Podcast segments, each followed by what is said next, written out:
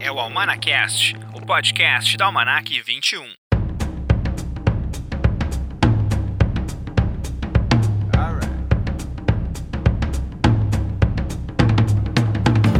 Esse é o Almanacast, o podcast da Almanac 21. Eu sou Rodrigo de Oliveira, sou jornalista, crítico de cinema e também editor-chefe da revista digital Almanac 21. O nosso Almanacast que tu ouve via Spotify, via anchor.fm barra almanacast e também na programação da Dinâmico FM. Hoje temos aqui um programa que traz informações sobre o Cine Esquema Novo, que é o festival de cinema que rola em Porto Alegre no mês de novembro. Acabou na última quarta-feira, dia 27, foi de 21 a 27 de novembro. E o Cine Esquema Novo 2019 chegou à sua 13ª edição, então, e eu vou conversar hoje com o Silvério Pereira, que foi um dos júri da mostra competitiva do festival. Silvério Pereira, que é ator, diretor. Silvério, que é o Lunga do filme Bacurau, e eu conversei com ele essa semana. Também vamos ouvir aqui um papo com a Jacqueline Beltrame, que é uma das curadoras do festival, que falou sobre o que rolou então nesse, nesse ano do Cine Esquema Novo. E tem mais coisa por aí.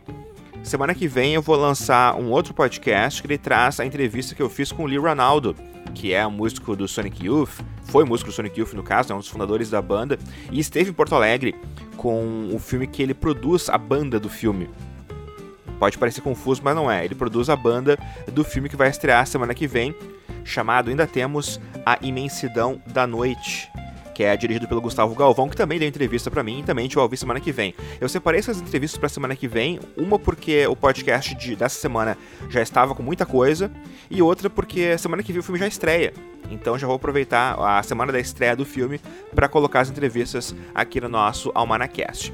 Além de Cine Esquema Novo, eu falo hoje de Frozen 2, que é o filme novo da Disney, que estreia só em janeiro, só no dia 2 de janeiro, mas a gente já viu o filme e vou comentar para vocês aqui rapidamente como é que é então esse novo filme da Disney.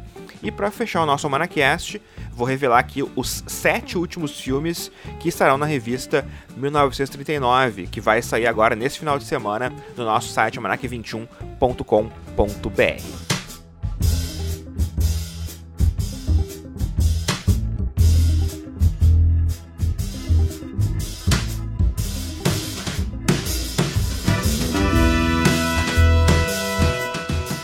Aí, se tu foi ao festival, tu já conhece essa música, né? Essa música aqui é da abertura ali do Cine Esquema Novo, das sessões Cine Esquema Novo. Foi composta pela Nicole Demeneg.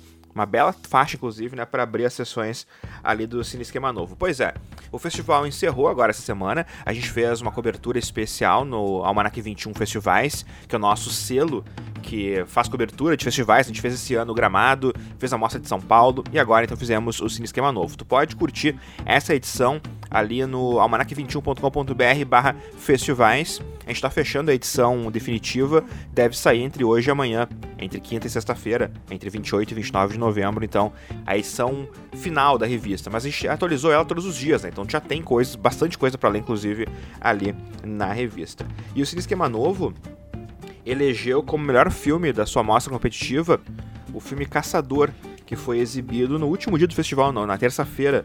Rolou a sessão ali às 8h30, direção do Leonardo Sete, filme de Pernambuco. Então, esse foi o melhor filme da mostra. E quem escolheu os filmes, é, no caso, vencedores, né, a gente teve esse ano uma diferença, né? Foram três mostras diferentes, né? E dentre elas, há outros esquemas, que a mostra era premiada, então, pelo público, e quem levou foi o Raia 4, do Emiliano Cunha. Depois também teve a Mostra Audiovisual em Curso, que também era uma premiação ali do público, e quem levou foi o pessoal da UFPEL. E daí a mostra competitiva tinha júri, e o júri era a Camila Leichter, a Gabriela Kremer Mota e o Silvério Pereira. Silvério Pereira, que é, no caso, como eu falei antes, né, ator, dramaturgo, diretor e também o Lunga de Bacurau. E a gente vai ouvir agora o papo que eu tive com o Silvero. A gente conversou na segunda-feira, então foi antes, claro, da premiação, antes de ele ver todos os filmes também. Ele não tinha visto naquele momento Caçador ainda, que foi o filme que a, o júri que ele compôs deu o prêmio. Mas a gente vai ouvir então esse papo que eu tive com ele. Ele fala, claro, não só sobre o Cine Esquema Novo, mas também sobre Bacurau, porque Bacurau, a partir agora do dia 29, que é na próxima sexta-feira, estará nas plataformas de streaming. Então vai dar para ver em casa agora Bacurau. Então a gente fala um pouquinho também sobre o filme do Caio Safiro de Juliano Dornelles aqui no nosso Almanacast. Ouve aí. Aqui no Cine Esquema Novo, agora para falar com o Silvério Pereira, que é um dos júri aqui da Mostra Competitiva Nacional. O Silvério também, que é ator, ele que fez Bacurau esse ano, grande sucesso no cinema nacional. Vai ter um papo comigo a respeito, então, do Bacurau, mas antes eu quero saber de Cine Esquema Novo. Tudo bem, Silvério? Tudo bem, Rodrigo. Ah, tá sendo um prazer voltar a Porto Alegre, eu que já morei aqui na cidade entre 2012 e 2014 e sempre muito bom voltar aqui. E pois é, a primeira vez que tu está fazendo júri do Cine Esquema Novo também, eu queria saber um pouquinho a respeito do que tu tem achado das mostras. Esse, esse podcast vai entrar na hora depois do fim do Cine Esquema Novo, né? Então a gente vai saber os resultados. Mas eu quero saber então o que tu tem achado dos filmes. A gente está falando que segunda-feira, tu não viu tudo ainda, mas o que tu tem achado das produções que estiveram aqui na Capitólio?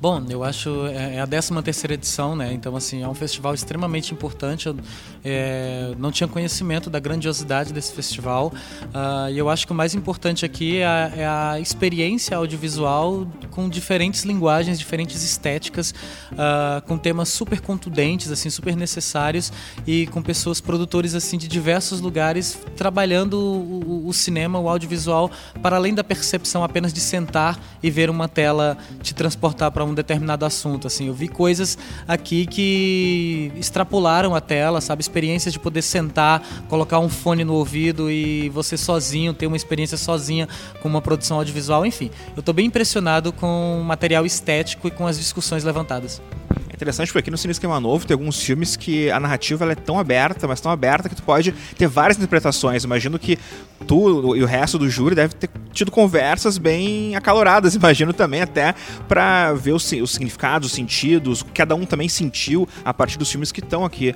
uh, selecionados. Sim, é, enquanto júri, uh, a gente tem uma, uma tarefa assim bem árdua, assim, porque não é uma questão de gostar ou não gostar de uma produção, sabe? É, é, realmente fazer uma análise muito cuidadosa com essas obras, assim, respeitar a obra do artista e fazer um levantamento de, de onde eles queriam chegar e como isso atinge também, porque também não dá para tirar a sua pessoalidade, né? Não dá para colocar de fora a sua sensação com aquela obra, porque isso também faz parte da obra daquele artista, mas ter um olhar carinhoso e um olhar técnico também sobre esse material. Eu ontem, por exemplo, assisti aqui a um dos curtas que eu mais gostei até agora do festival, que foi o Negrume, que é um filme que é extravagante, é contundente, também consegue ser divertido ao mesmo tempo. Que tu faça um pouquinho a respeito de algum destaque que tu tenha achado aí, se dá para falar alguma coisa ainda. Como eu disse, né, isso aqui vai ser depois do final do Cinema Novo, não tem problema, mas pode falar algum destaque que tu achou? Olha, a noite de domingo foi realmente muito especial, assim. A todos os filmes foram bem interessantes, assim, desde do, do como elas cantam, né, que faz aquele, aquela história ali das presidiárias tendo contato com a música, com a arte, mas também o Swing Guerra, assim, com uma estrutura muito interessante sobre é, discussões de gênero e sobre periferia e sobre manifestação artística dentro desse, desses espaços de, de corpos dissidentes. E aí vem o Negrume, também que traz mais uma vez essa discussão sobre também esses corpos dissidentes, mas também corpos violentados e ao mesmo tempo não só violentados, mas também corpos reacionários, sabe? E através de uma estética super importante, porque é uma estética que fala da origem dessas pessoas e do reconhecimento dessa origem, dessa ancestralidade. Enfim, eu acho que a noite de domingo foi uma noite bem especial. E quais são as expectativas agora para o final do festival? Porque eu sei que tá, já estamos aqui na, na reta final ver mais alguns bons filmes também, conversar com mais gente, porque uma coisa que eu notei aqui também, né? sempre aqui na, na Cinemateca e tal, tu gosta de conversar com as pessoas também, sempre tô vendo tu conversando com a galera aqui que chega, bate foto contigo também, né? Tem todo um carinho agora contigo também que eu tenho percebido aqui desde que a gente começou o Cine Esquema Novo na última quinta-feira. Isso é muito legal, assim, porque esse reconhecimento, embora é, nos últimos três anos eu tenha estado muito dentro desse lugar da televisão, que é um lugar que não dá para mensurar a quantidade de pessoas que você consegue atingir através da televisão, né? Mas o mais interessante é que recentemente essas abordagens vêm todas através do cinema porque é através do Lunga e é através do Bacurau, então assim, é muito muito gratificante, muito orgulho saber que o cinema nacional também chegou nesse lugar de popularidade, sabe que as pessoas estão indo realmente para o cinema e me deixa ainda mais orgulhoso saber que o cinema nordestino é, produzido no Nordeste tem sido essa grande leva do cinema nacional recentemente. Se a gente for contabilizar aí do que está em cartaz, do que está acontecendo, sete filmes extremamente importantes e significativos em 2019 vieram e foram produzidos no Nordeste. Bom, falar um pouquinho de Bacurau agora, né? Afinal de contas, estou com o Silvério Pereira aqui para o Lunga, né? Então, falar um pouquinho a respeito do filme. O filme que é um grande sucesso no cinema, cada vez levando mais pessoas, já está um tempão já em cartaz. Agora está também entrando nas plataformas de streaming. Eu queria, em primeiro lugar, que tu falasse para mim como tu entrou nessa, nesse trem, assim, de, de pegar o personagem Lunga, de construir esse, esse personagem também tu chegou com o roteiro, chegou para ti, como é que foi esse, esse, primeiro momento, assim, para tu viver esse personagem tão icônico que é do nosso cinema brasileiro, que foi lançado esse ano, mas que já dá pra dizer que é um ícone, né? É, a gente está chegando aí à marca de 800 mil espectadores no Brasil, mais de 100 mil espectadores na França, uh, vencedor aí de tantos festivais no mundo inteiro. Uh, essa semana, vencedor do festival na Espanha. Enfim, eu acho também que é um grande fenômeno que ninguém esperava que o filme tivesse essa repercussão toda. Acho que nem mesmo Kleber e Juliano, mesmo com o grande sucesso que foi Aquarius, imaginava que Bacurau chegasse a ultrapassar e ser tão maior uh, em termos de números. mas assim é, é realmente muito impressionante para mim é, ver uma obra do cinema nacional chegar nessa magnitude. Eu, eu tô realmente muito feliz assim com tudo isso, assim, sabe? Muito orgulhoso do cinema nacional e pá, eu acho até que eu me perdi um pouco aqui nas histórias. Mas me conta, é, o roteiro chegou para ti? Sim, como é que foi? Eu tava tentando lembrar disso. É, não, eu passei pelo processo comum, assim, um processo de de teste de elenco mesmo, assim. A Kleber e Juliano fizeram um, um, grande teste de elenco pelo Brasil inteiro, tanto que a prova disso é que o elenco que está em Bacurau vem do Brasil inteiro. Assim, é pessoas de vários lugares, artistas importantíssimos de diversas, diferentes cidades, estados. E eu passei por esse processo também, assim. Eu fui uma das pessoas que estava nessa multidão fazendo o teste. O meu teste foi para o Lunga especificamente. Uh, e aí logo depois Kleber e Juliano veio conversar comigo em São Paulo pessoalmente e me, me passaram um roteiro, a gente conversou, dialogou muito sobre a personagem, e aí foi depois dessa conversa que a gente bateu o martelo, assim, ah, então você vai fazer o filme, você estará com a gente. Aí foi muito gratificante uma força do Lunga é o olhar dele, né? Uma coisa que é muito forte. Queria que tu falasse porque a respeito dessa construção também, né? Da, a indumentária dele também né? é importante, né? O jeito como ele se porta, o, a, o corporal dele é muito importante, mas os olhos, eu sempre acho muito, muito impactante, né? O Lunga e o olhar dele. Que tu falasse pouquinho a respeito disso, né? dessa construção. Imagino que junto com o Kleber e com o Juliano também. Mas como é que foi isso, né? De construir esse Lunga do papel pra tela? É, Lunga é construído muito através de muita subjetividade, muita coisa conversada com Kleber e com Juliano do que, que eles pretendiam com essa personagem e também da relação com a Thaís, caracterizadora, e com a Rita Azevedo, que é a figurinista. Assim. Elas me mandaram várias imagens, eu mandava respostas sobre essas imagens, a gente foi chegando num denominador comum, uh, mas é, essas meninas, essas grandes mulheres maravilhosas, grandes artistas, é, elas tinham muito claro que tipo de personagem elas queriam criar, mas elas foram muito generosas, generosas no sentido de também ouvir o ator, sabe? O que, que o ator tem para dizer, o que, que o ator tem que colaborar, e Kleber e Juliano também, assim, o tempo inteiro eles foram muito receptivos a toda e qualquer contribuição que eu pudesse fazer com relação à personagem. E aí eu acho que o resultado é isso, assim, esse resultado coletivo. E é engraçado você falar do olhar, assim, porque o olhar é, é algo marcante também assim na minha trajetória, assim, como eu sou um ator de teatro e eu sou um ator que tem uns olhos realmente muito expressivos, a televisão, por exemplo, no início da televisão isso era um pouco chocante, assim, porque é, às vezes eu era criticado pelo fato de ter esse olhar muito expressivo dentro da televisão e que as pessoas não estão muito acostumadas com isso. Mas eu sempre me coloquei no lugar, e aí eu vou me colocar no lugar bem pretencioso, assim. Ah, a gente tem experiências maravilhosas, como Bette Davis, por exemplo, que tem aqueles olhos icônicos no cinema e tudo, e eu não acho que os meus olhos sejam um problema. Na verdade, é só saber enxergar esses olhos com outros olhares. E aí eu acho que é nesse ponto que Lunga realmente consegue dizer muita coisa na imagem do olhar. E como tu falasse antes também, né? É impressionante como um personagem do cinema, claro, a gente tem 800 mil espectadores já, mas é impressionante como esse personagem, ele realmente ficou na boca do povo. Tanto que, sei lá, se for ver a Teorema, por exemplo, uma revista importante de cinema, a capa é o Lunga. Se for olhar os sites, a foto realmente é o Lunga. E, mas o filme é um filme realmente de elenco.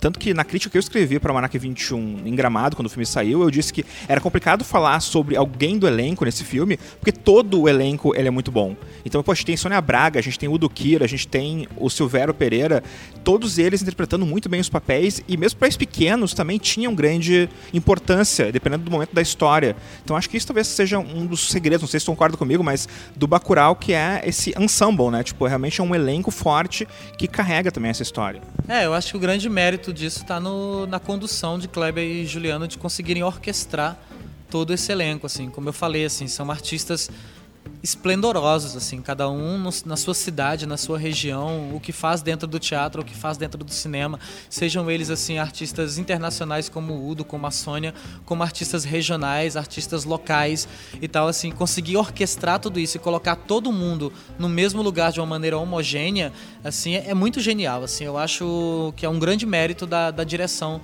desses dois caras que conseguem fazer uma coisa que eles sempre pensaram desde o início. A gente está fazendo um filme que não é o protagonista não é ninguém especial. O protagonista é a cidade, é Bacurau, é essa comunidade que a gente quer falar.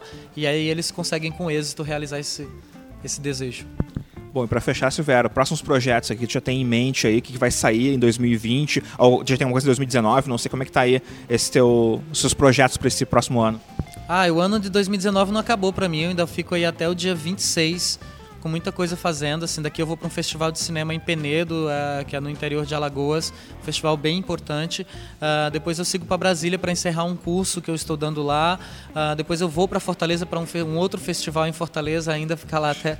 É, e aí depois tem São Paulo e tal. Então, assim, o ano ainda está longo para mim até finalizar. Mas uh, Bacurau estreia agora no dia 29 no stream, né? Quem não viu Bacurau, se você não viu ainda Bacurau, a partir do dia 29 você vai conseguir ver na sua casa, sentadinho, comendo a sua pipoca na sua caminha, tá? Porque vai estar disponível com preço maravilhoso e tal. Mas em 2020 já tem muita coisa programada para fazer. É, existem dois trabalhos de streaming para acontecerem em 2020 ainda no primeiro semestre e dois filmes também ainda para serem rodados no primeiro semestre. Acabei de rodar um filme no Maranhão chamado De Repente Drag, que é uma produção bem interessante de uma diretora negra, indígena, lésbica, é, onde 70% da produção é coordenada por mulheres, sabe? 90% da produção e, da, e do elenco é LGBTQIA+. Então, esse é um projeto que eu tenho muito orgulho. Enfim, o negócio tá tocado, tá rodando. Maravilha. Silveira, muito obrigado pela participação aqui no Almanacash, sucesso com os projetos e também aqui com o júri, né, do Cine Esquema Novo. Quero, tô louco para saber o que vocês vão botar ali de premiação e quarta-feira a gente vai saber, com certeza.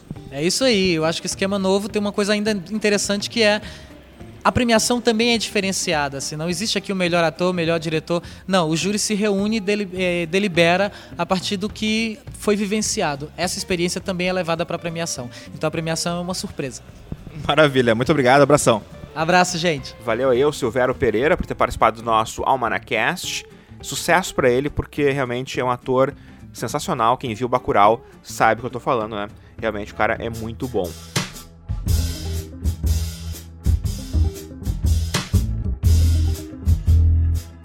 Agora a gente vai ouvir a Jacqueline Beltrame, que é uma das curadoras do festival, ao lado do Gustavo Espolidoro, do Ramiro Azevedo e também do Vinícius Lopes.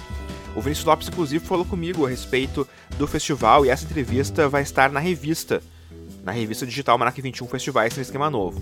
E a Jaque falou comigo, fez então aqui um passado limpo do que rolou no festival e se vai ter esse Esquema Novo 2020 ou não. E vou dar um spoiler: sim, terá e já tem data. Então, ouve aí o papo com a Jaque Beltrame no nosso Almanacast. Cine Esquema Novo, então, conversa agora com uma das curadoras aqui do festival, a Jaqueline Beltrame, que vai falar um pouquinho a respeito de como foi essa edição, a 13 terceira edição, então, do Cine Esquema Novo. Oi, Jaque, tudo bem? Oi, Rodrigo, tudo ótimo.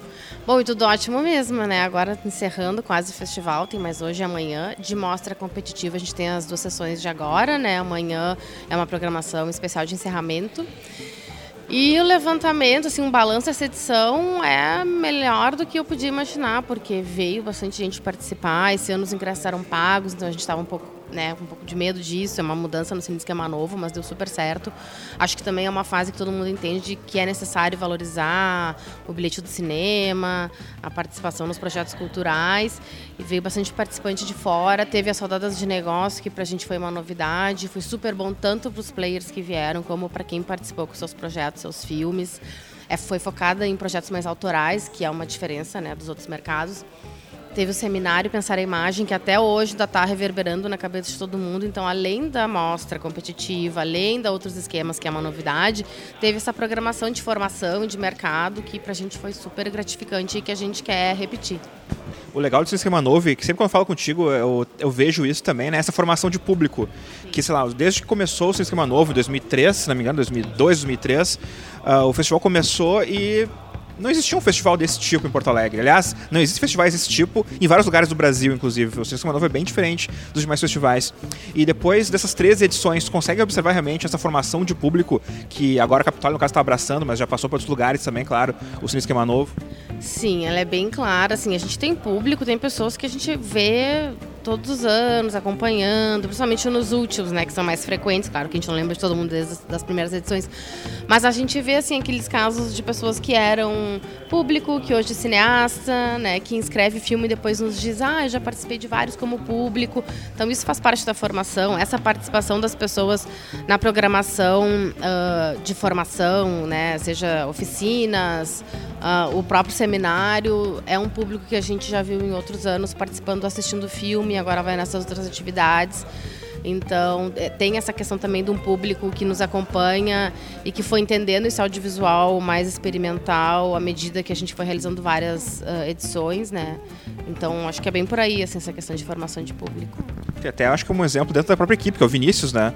Que ele começou como espectador, realizador também e faz parte agora da equipe, né? O Vinícius, que é curador com a gente, é segunda, segundo ano que ele faz a curadoria, né? Da Mostra Competitiva Brasil e esse ano também da Outros Esquemas e que ele era estudante público, né? Aí num ano ele inscreveu um filme, depois de ser público, no outro ano ele escreveu um filme da Pátio Vazio, foi selecionado, participou, no ano seguinte trabalhou na equipe de produção, né? Assim foi uma proximidade que a gente foi criando, estabelecendo por conta do próprio festival. Nós não éramos amigos, né? Foi o festival que propiciou isso, exatamente o que tu está falando.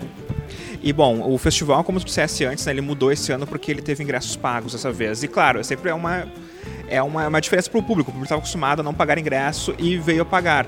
E o que eu pude ver nas sessões que eu estive, pelo menos, sessões sempre cheias.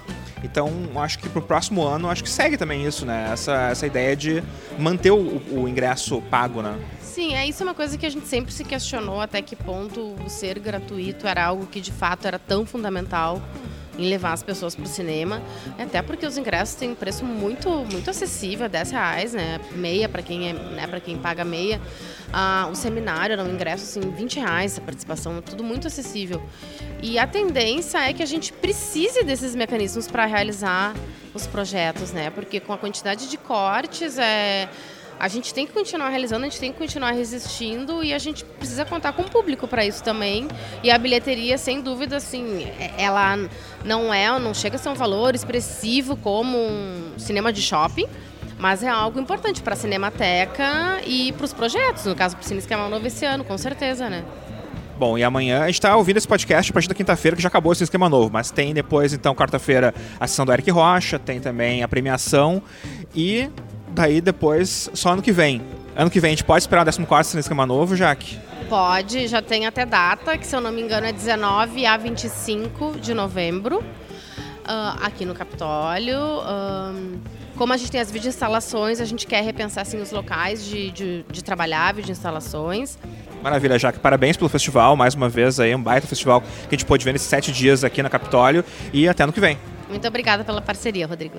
Valeu, Jaque. Valeu pelo papo aqui no nosso Almanacast. Quero agradecer aqui, inclusive, ao pessoal do Sem Esquema Novo, ao Ramiro, a Jaque, ao Gustavo, ao Vinícius, aos quatro curadores, no caso, né, que fizeram essa seleção tão boa do Cine Esquema Novo.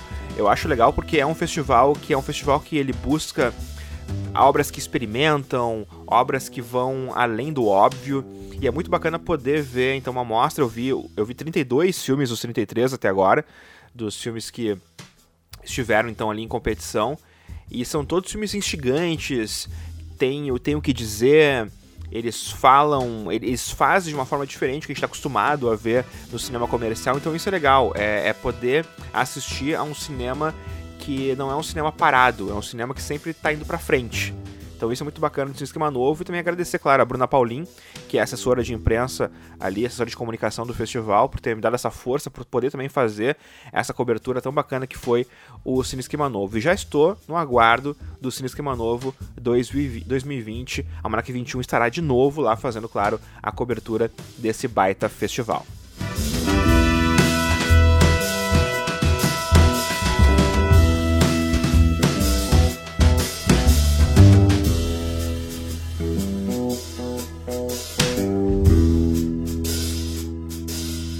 Provando mais uma vez que a gente não tem barreiras aqui contra qualquer tipo de cinema.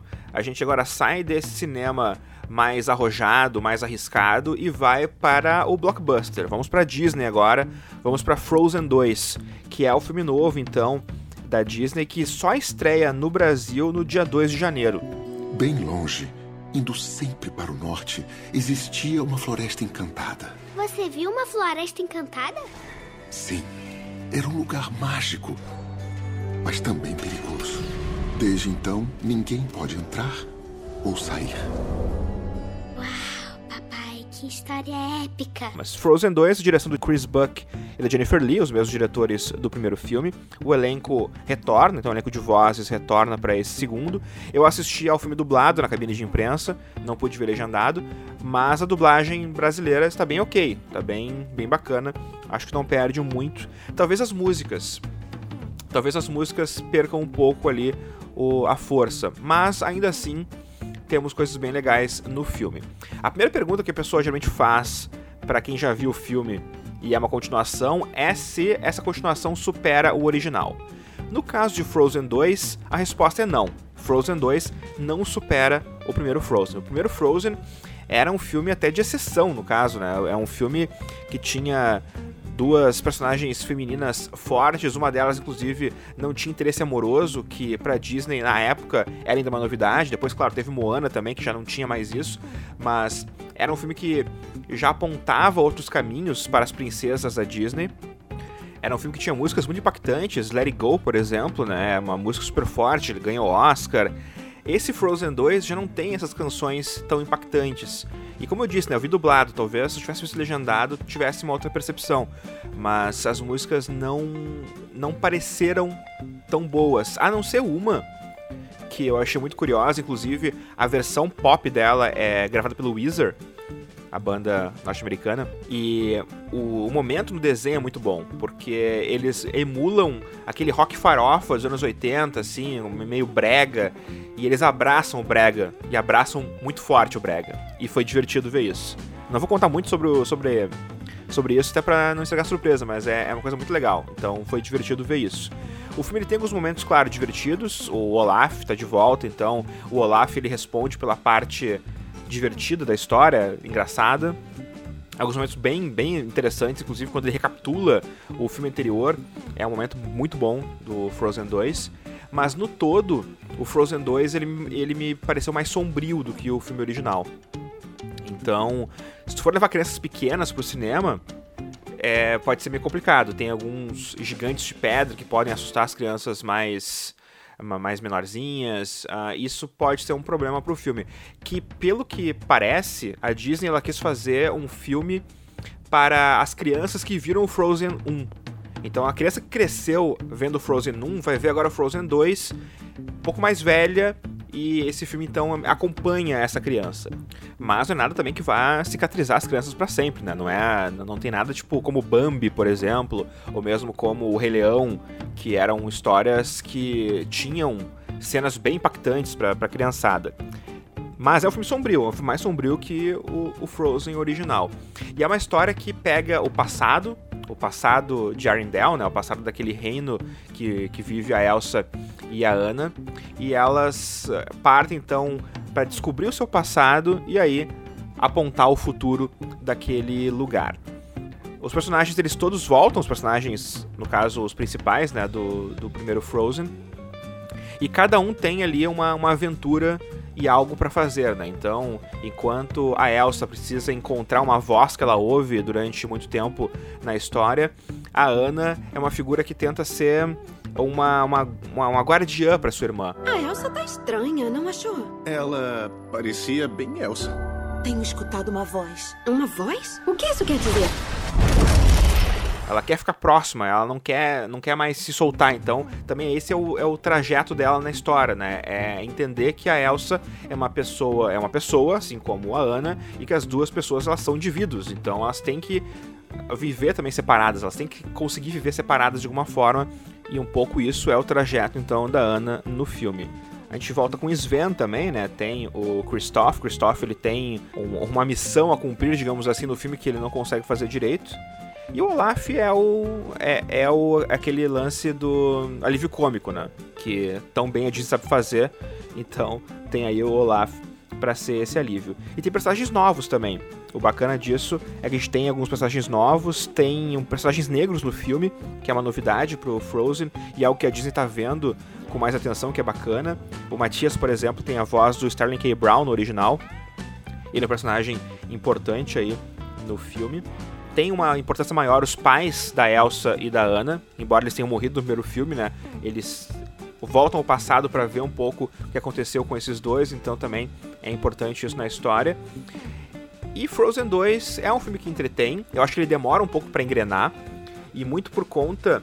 E isso é um problema de várias continuações, né? A continuação de um filme de sucesso como Frozen, em primeiro lugar, ele tem que aplacar, claro, os fãs originais, então tem que ter muita coisa do filme original nesse filme também, para que as pessoas curtam. Mas o Frozen 2 ele sai de um local feliz. Porque Frozen 1, claro, acabou, era um final feliz. Então, é, os personagens eles saem desse lugar feliz e precisam que é, o seu cotidiano estremeça para que a aventura aconteça de novo. Então, até que isso aconteça também no filme, demora um pouco.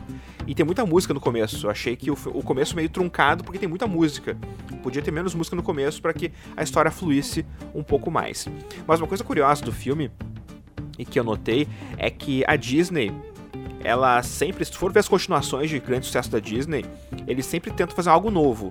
Então tu nunca vai esperar ver, por exemplo, uma reprise de uma música. Por mais sucesso que a música tenha tido, sei lá, por exemplo, o Rei Leão 1, Hakuna Matata foi um grande sucesso. O Rei Leão 2 não vai ter Hakuna Matata, sabe? Uh, sei lá, Pequena Sereia, Under the Sea, no Pequena Sereia 2 não vai ter Under the Sea também. Esses exemplos que eu tô dando. Mas no Frozen 2, tem uma pequena citação a Let It Go. A música é tão impactante que eles tiveram que colocar um trechinho. Não é a música toda, claro, né? A Disney nunca acho que faria um, uma, uma, reprise, até porque as músicas dos filmes da Disney geralmente elas ajudam a contar a história. E se a história já foi contada, ela não vai ser contada de novo no segundo filme, então tem isso. Mas existe uma citação pequena, a Let It Go, no filme que eu achei curiosa, que é uma coisa que a Disney geralmente não faz, mas que fez talvez por conta né, da, da grandiosidade da música. Mas eu, eu, as músicas do, Larry, do, do, Frozen 2 me lembraram um pouquinho as músicas da Mary Poppins, do retorno da Mary Poppins que teve ano passado. Que as músicas são legais e tal, são divertidas, é um filme bacana, mas tu sai do filme e tu não consegue cantar as músicas que tu viu no, no filme que tu acabou de assistir. Tu começa a cantar as músicas do filme anterior. Então, quando tu sai de Mary Poppins, tu não cantava as músicas da Mary Poppins no retorno, tu cantava uh, Just a Spoon of Sugar ou algo da, do, filme, do filme original. Mesma coisa que o Frozen 2. Tu sai do filme cantando Let It Go, não sai do filme cantando qualquer música que tu ouviu nesse longa-metragem. Mas é isso. Em janeiro, o filme estreia, dia 2 de janeiro, o pessoal pode levar a criançada. Imagino eu que vai ter alguma sessão de pré-estreia, para até para aplacar aí a curiosidade da criançada que quer ver o filme logo. Mas como vai ter dia 19 o Star Wars, a sessão Skywalker, que é o filme da Disney também. Então eles devem segurar pra, pra que não, não tenha esse choque. Mas 2 de janeiro então estreia Frozen 2 no cinema, o pessoal pode curtir. Eu quero ver a versão legendada ainda para poder ter uma opinião um pouco mais profunda ainda a respeito desse longa, porque, poxa, Frozen 2 tem as vozes de Kristen Bell, tem a Idina Menzel, tem o Josh Gad, tem o Jonathan Grove, tem o Sarah K. Brown, tem a Evan Rachel Wood, tem o Alfred Molina, Jason Ritter, tem o Jeremy Sisto, Karen Hinds, então é uma, uma galera boa, né? Fazendo as vozes aí. Tô curioso para saber como é que é. Encontre quem está te chamando. Eles devem ter respostas. Eu vou com você. Ana, não. Eu escalei as montanhas do norte, sobrevivi a um coração congelado e te salvei do meu ex-namorado. Então, já sabe, eu tô indo. E é chegada a hora do anúncio dos sete últimos filmes que entraram na nossa Almanac 21 1939, revista que vai ser lançada nesse final de semana e que traz 21 filmes essenciais que foram lançados há 80 anos. Nos dois almanacasts anteriores eu falei os outros 14 filmes que estão na lista e agora então vamos para os últimos 7, lembrando que a lista é por ordem cronológica, não por ordem de preferência ou por ordem de melhores filmes, até porque são 21 filmes bem interessantes e que devem ser relembrados aí na nossa Almanac 21 1939. Para começar, vamos com um musical estrelado por Judy Garland. Seems we stood and talked like this before. We looked at each other in the same way then, but I can't remember where. E não, não é repetição de Mágico de Oz, não. A Judy Garland lançou um outro musical pouco tempo depois de ter lançado O Mágico de Oz, e é Babes in Arms, ou aqui no Brasil, Sangue de Artista, que ela dividia a tela com o Mickey Rooney. Na verdade, o Mickey Rooney era o protagonista, Judy Garland era então a coadjuvante. O Mickey Rooney, que era um ator mirim, que fez muito sucesso desde muito novo e tinha uma série de filmes que ele estrelava. E esse aqui é mais um deles e que tem então a Judy Garland como a sua namorada no filme, no caso, né? e ganhou Oscar, inclusive. Esse filme aqui, o Juvenile Awards, que também foi dado para Judy Garland, junto com o Mágico de Oz também, na verdade, né? Mas esse filme aqui é interessante porque é a primeira vez que a gente ouviu a música Good Morning, que depois teve uma regravação muito famosa, Cantando na Chuva. Good Morning é desse filme aqui, Babes in Arms, Sangue de Artista, que está na revista Manac 21, 1939. Morning. It's a lovely morning. Good morning. What a wonderful day. Dance the whole night through. Good morning, good morning. Do you? How do you do? do, do I said good morning. See the sun is shining. A good good morning. Hear the birdies sing. It's great to stay up late. Good morning, good morning to you. Saímos do musical para comédia. Vamos com a comédia no circo. You're a lawyer, aren't you? Uh-huh. They tell me you're a great lawyer. Who does? Not my clients. Certainly not the ones that were hung last week. Have you solved your case? What case? Why, whatever case you're working on. Oh, let's not sit here and talk about little me. Let's talk about little you. Have you deposited $10,000 in the bank lately? Para ser mais exato, irmãos Marx no circo. Quem não conhece Zeppo, Arpo e Groucho Marx, Chico Marx, tem que começar a pesquisar um pouco mais sobre comédia dos anos 30, 40, porque os caras eram ótimos. O Zepo até não participa desse filme aqui, nessa época já era um trio, os irmãos Marx, mas eles deviam ser muito mais famosos, eles deviam estar no mesmo patamar de Três Patetas, de Gordo Magro. Eles têm uma, uma comédia fantástica, só que pro grande público eles estão até um tanto desconhecidos. Mas olha só quem é fã dos caras: Mel Brooks, Monty Python, o trio Zaz, o Jerry Zucker, David Zucker, o Jim Abrahams, que fez Aperta o Cinto, Explode Sumiu, fez Qualquer Coisa Vem Aí, o Woody Allen também era fã dos irmãos Marx, então os caras são realmente fantásticos. E esse filme aqui é muito divertido, não é o melhor deles, mas em 39 eles lançaram esse no circo, que ficou conhecido por uma música do Groucho Marx, que é Lydia, the Tattooed Lady. Oh! Lydia, oh Lydia, say have you met Lydia? Lydia the tattooed lady. She has eyes that folks adore so, and a torso even more so. Lydia, oh Lydia, that encyclopedia. Oh Lydia, the queen of tattoo. On her back is the Battle of Waterloo. Beside it, the wreck of the Hesperus too. And proudly above waves the red, white and blue. You can learn a lot from Lydia. Essa música aí virou um standard pro Groucho Marx. Cantava em algumas apresentações que ele fazia na TV também. E é um filme muito bacana, foi muito divertido e que tá na lista.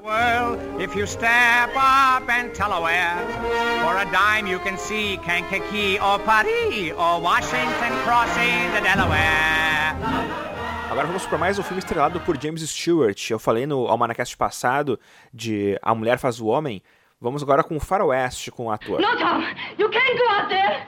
They know all about the federal judge. They kill you if you go down to the jail. Stay here, Tom. E não só com James Stewart, né? Esse filme aqui é famoso também por ter a Marlene Dietrich fazendo um personagem que fugia um pouco do que ela fazia na época. Marlene Dietrich ficou famosíssima com o Anjo Azul lá nos anos 30 e em 39 ela já não estava muito bem na carreira e resolveu se arriscar fazendo um faroeste. E esse faroeste é Atire a Primeira Pedra, que no original tem muito mais a ver com o que acontece no filme, né, que é Destry Rides Again, que é um sujeito então, que chega numa cidade para virar o delegado, que é um cargo abaixo do, do xerife, ele acaba mudando as coisas na cidade através da sua não violência. Ele não gostava de usar armas.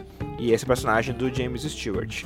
É um filme bem divertido, é, uma, é um faroeste, mas uma comédia também em alguns momentos. E tem ali então essa grande dupla, James Stewart e Marlene Dietrich fazendo um filme juntos. Been to New Orleans, Tom?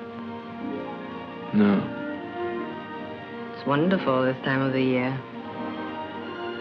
You would like it there. Mais um filme da lista, e esse aqui é uma adaptação de um clássico da literatura, escrito pelo Victor Hugo. E é o Corcunda de Notre Dame. Foi lançado no finalzinho de 39. A direção é do William Dieterle. E no elenco tem o Charles Lofton fazendo o Quasimodo, que é então o Corcunda de Notre Dame. Temos a Maureen O'Hara também fazendo a Esmeralda e o Cedric Hardwick fazendo então o Frollo, que é o principal antagonista do, da história. É uma adaptação suntuosa, os caras reconstruíram parte na, da Catedral Notre Dame num estúdio, então uma coisa que fazia-se na época, né? Hoje também se faz, né? Mas como existem alguns lugares que ainda estão de pé, né? A Catedral de Notre Dame, embora tenha passado por um incêndio, até, tempo, até pouco tempo atrás, podia ser um cenário né, de um filme, e esse aí, então, eles recriaram a catedral numa, num estúdio. E é um filme realmente suntuoso, foi nominado ali, foi indicado a dois Oscar, não levou nenhum, mas dentre eles, música e melhor som. E esse é um dos filmes que lista também.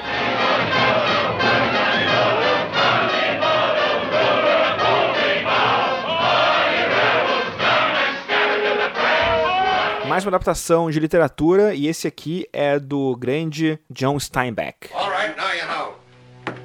Well, I just asked you. You don't have to get sore about it. I ain't sore about it. I don't want any more questions, that's all.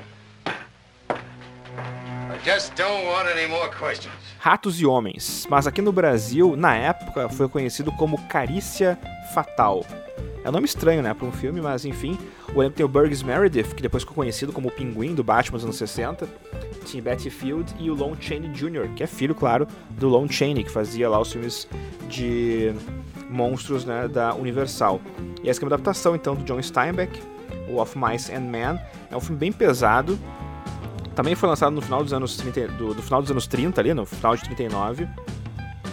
E é um filme que tem uma narrativa um pouco mais lenta, mas personagens muito fortes, então vale muito a pena ver. Foi indicado a quatro Oscars na época, foi também indicado a melhor filme. You lay off of me. Well, I'm just trying to tell you I didn't mean nothing. I just thought you might have saw her. Why don't you tell her to stay home where she belongs?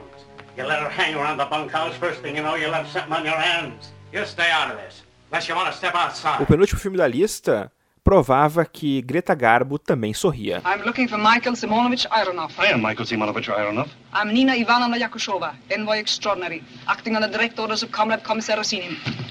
Present with your colleagues. Comrade Polyanov. Comrade. Comrade Kopalski. Comrade.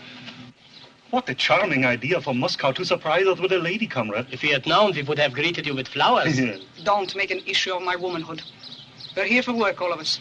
Let's not waste any time. Ninótica é o filme do Ernst Lubitsch, que fazia então aquela brincadeira com Garbo Talks. A Greta Garbo foi uma grande atriz do cinema mudo e depois ela conseguiu ser uma atriz também do cinema falado, que era uma coisa que era meio complicado, né? Porque fazer essa transição não era tão fácil para os atores.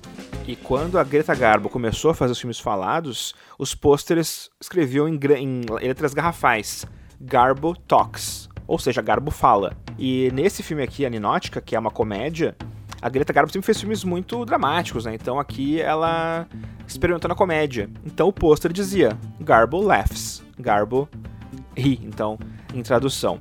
A Ninótica ela divide a tela com Melvin Douglas, que é um ator muito carismático ali, gostei muito da atuação dele nesse filme, e foi indicado a quatro Oscars, inclusive, né, melhor atriz para Greta Garbo e melhor filme também foi indicado, não levou nenhum, infelizmente. May I have your bags, madame? Why? He's a porter, he wants to carry them. Why? Why should you carry other people's bags? Well, that's my business, madame. That's no business. That's social injustice. That depends on the tip. Allow me, comrade. No, no, thank you. Ticket, please. Ticket, please. Ticket. How are things in Moscow? Very good. The last mass trials were a great success. There are going to be fewer but better Russians. Até porque o Papa Oscars daquele ano chegou agora aqui na nossa lista. God is my witness. As God is my witness, they're not going to lick me. I'm going to live through this, and when it's all over, I'll never be hungry again. No, nor any of my folk. If I have to lie, steal, cheat, or kill, as God is my witness, I'll never be hungry again.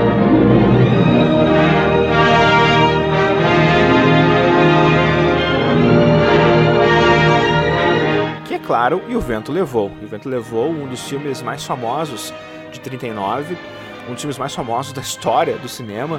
É, é uma grande bilheteria, até hoje é uma, é uma bilheteria que é inalcançável.